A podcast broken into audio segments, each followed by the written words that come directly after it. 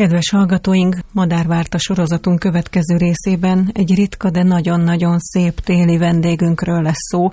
Talán sok hallgatónk nem is hallott még róla, ez a hajnalmadár. Szeretettel köszöntöm a stúdióban a Magyar Madártani és Természetvédelmi Egyesület szóvivőjét, Szervusz Zoli. Szervusz, üdvözlöm a kedves hallgatókat is.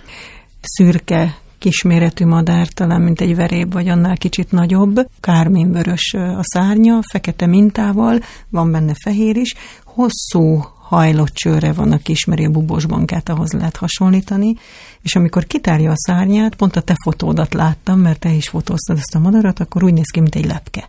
Igen, tehát aki egy kicsit jobban ért a madarakhoz, az úgy tudja elképzelni, mint egy pillangó, egy nagyon színes nappali pillangó, egy fakusz, egy búbosbanka, és egy harkály keveréke. keveréke. Picibe.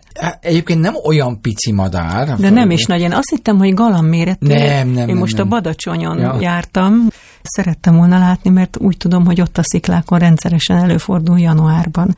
Sajnos nem láttam, de ahogy néztem, én galam méretű madarat kerestem, és aztán pont te mondtad, nem, hogy azért akkora, mint a galamnak a feje, igazándiból, csak ugye nagyon fura, hogy az a nagyon feltűnő vörös szárnytükörnek hívjuk, amikor a tollaknak a középső része, tehát összecsukott szárnya nem feltűnő, de nagyon érdekes, ugye ez egy harkályszerű életmódot folytató madár, csak nem a fák törzsén harkályozik, hanem a sziklákon.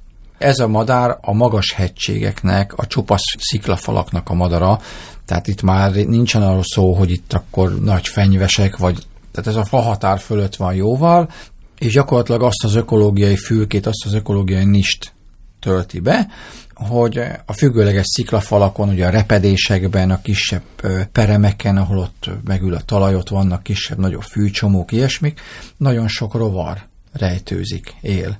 És ugye ezt semmi nem tudja elkapni, hogyha nem specializálódott erre a teste is, tehát eleve harkályszerű, kapaszkodó karmokkal kell rendelkezni, olyan csűddel, olyan erős lábakkal, hogy azt meg tudja tartani a madarat függőlegesen, vagy akár hanyat fekve, amikor egy párkányon megy, és ugye a nagy hajlott ö, csőr, az pedig arra alkalmas, hogy be tud nyúlni repedésekbe. És mivel kismadárról van szó, ezért nagyon pici repedésekbe is be tud nyúlni. Ugye azt mondtam, hogy a magas hegységek a a hóhatár környéki nyílt sziklafalaknak a madara, akkor hogy kerül Magyarországra? Hát úgy, hogy úgynevezett vertikális vonuló, tehát amikor be köszönt a tél, nincs már költési szezon, akkor ugye fönt a magas hegyekben nagyon-nagyon zord zegernye idő lesz, nagyon erős szelekkel, hóterheléssel, hófúvással, és akkor inkább ilyenkor úgy gondoljuk, hogy lejön a völgyekbe. Leméltóztatik a hát igen, és 400 méteres badacsonyra. Igen, de ugye ez nem azt jelenti, hogy lemegy csak a völgybe, hanem mondjuk elrepül 500 vagy 1000 kilométert mondjuk a Magyarországra a medence aljába és akkor itt nagyon jól érzi magát, és hát elárok egy titkot, azért itt sem a szántóföldön mozog, bár láttak már szántóföldön vonuló madarat, illetve Ócsán például a, a gödör kéményén is figyeltek meg. Tehát alapvetően, amikor lejön Magyarországra, akkor vagy a sziklafalakat keresi, ugye nekünk nagyon kevés van ilyen Magyarországon, tehát mondjuk a kövek a, a bűkben, de van olyan mesterséges sziklafal hálózatunk, ugye a hegyekben, ugye a kőbányák. Igen. Tehát ezért vagy kőbányába kell menni, keresni ilyen madarakat, vagy mesterséges sziklafalnak minősül a, a vár, tehát a várfalak, illetve a nagy épületeink, tehát mint hát például a panelházak. A, a panelházak, ugye Pécsen van állandósulni látszó adat, a több éves adata ilyen magas panelházról, Esztergomi bazilikáról, illetve a Pécsi dómról is van. Na most, amikor láttam sziklafalon, akkor olyan nem tűnt olyan picinek. És amikor először láttam az Esztergomi bazilikán, akkor feltűnt, hogy milyen pirinyú madáról van szó, azon a végtelen épített fal rengetegen, és ott van hol, de, de hol. Ugye én szintén én nem látom, amikor diszpléjezik azt a piros szint, meg kell találnom azt a pici madarat, és hát tényleg olyan, mint hogyha 10 méterről egy nagy fehér falon egy ceruza pöttyöt kéne megkeresnünk.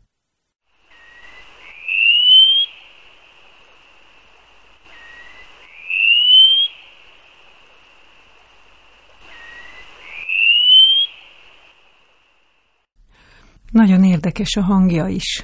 Messze hangzó hangja van, ugye nem nagyon lehet belőni ott a végtelen sziklafalakon, és ki szoktuk használni, hogy a telelési idő alatt is reagál a hangra. Tehát ha bejátszod a hangot, akkor jön?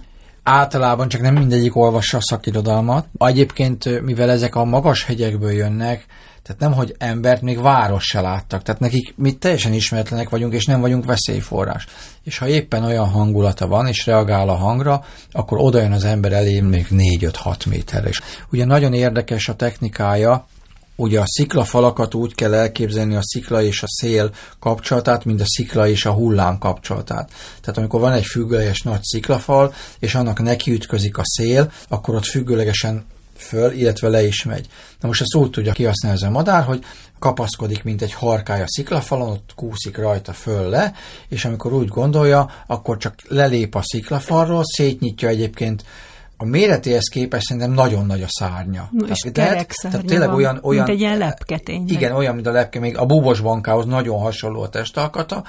A testméretéhez képest nagyon nagy és nagy felületű a szárnya, tehát hátrafelé lelép a szikláról, szétnyitja a szárnyat, és a felfelé mozgó széllel fölmegy, mint egy liftel, mondjuk 20 centit, 30 centit, 50 centit, 5 métert, és nem kell neki ott koptatni a karmát, és ott fölfelé araszolni. És ott is fészkel a sziklarepedésekben? Igen, igen, ez, ez a lényege. Igen, tehát ott építi a fészkét, Ráépíti ott, ott egy párkányra, vagy bebújik inkább be, inkább, inkább be, mert ott, ott, ott védettebb a ragadozóktól, illetve az esőtől, széltől, és akkor ott költi ki a fészek alját, teljesen mint egy normális, mint egy énekes madár, csak lejön hozzánk szerencsére az őszi-téli időszakba. Éppen elindítottuk a, a felvételt, meséltem, hogy, hogy az egyik legmegdöbbentőbb élményem Azerbajdzsánban volt ezzel a madárral, egy ilyen sivatagi, fél, inkább sivatag volt, mint félsivatag, de nem homok, hanem ez az égetett agyag kősivatag. És abban volt egy folyóvölgy. Néhány helyen 10-15 méter mély, ezt vádinak hívjuk, ugye ezek az időszakos vízfolyások, amikor nagy, nagy vizek megindulnak, és a, a vádi tetején, tehát a szakadéknak a tetején, mint egy miniatűr Grand Canyon, a tetején ott üldögélt egy vörös ásolút pár.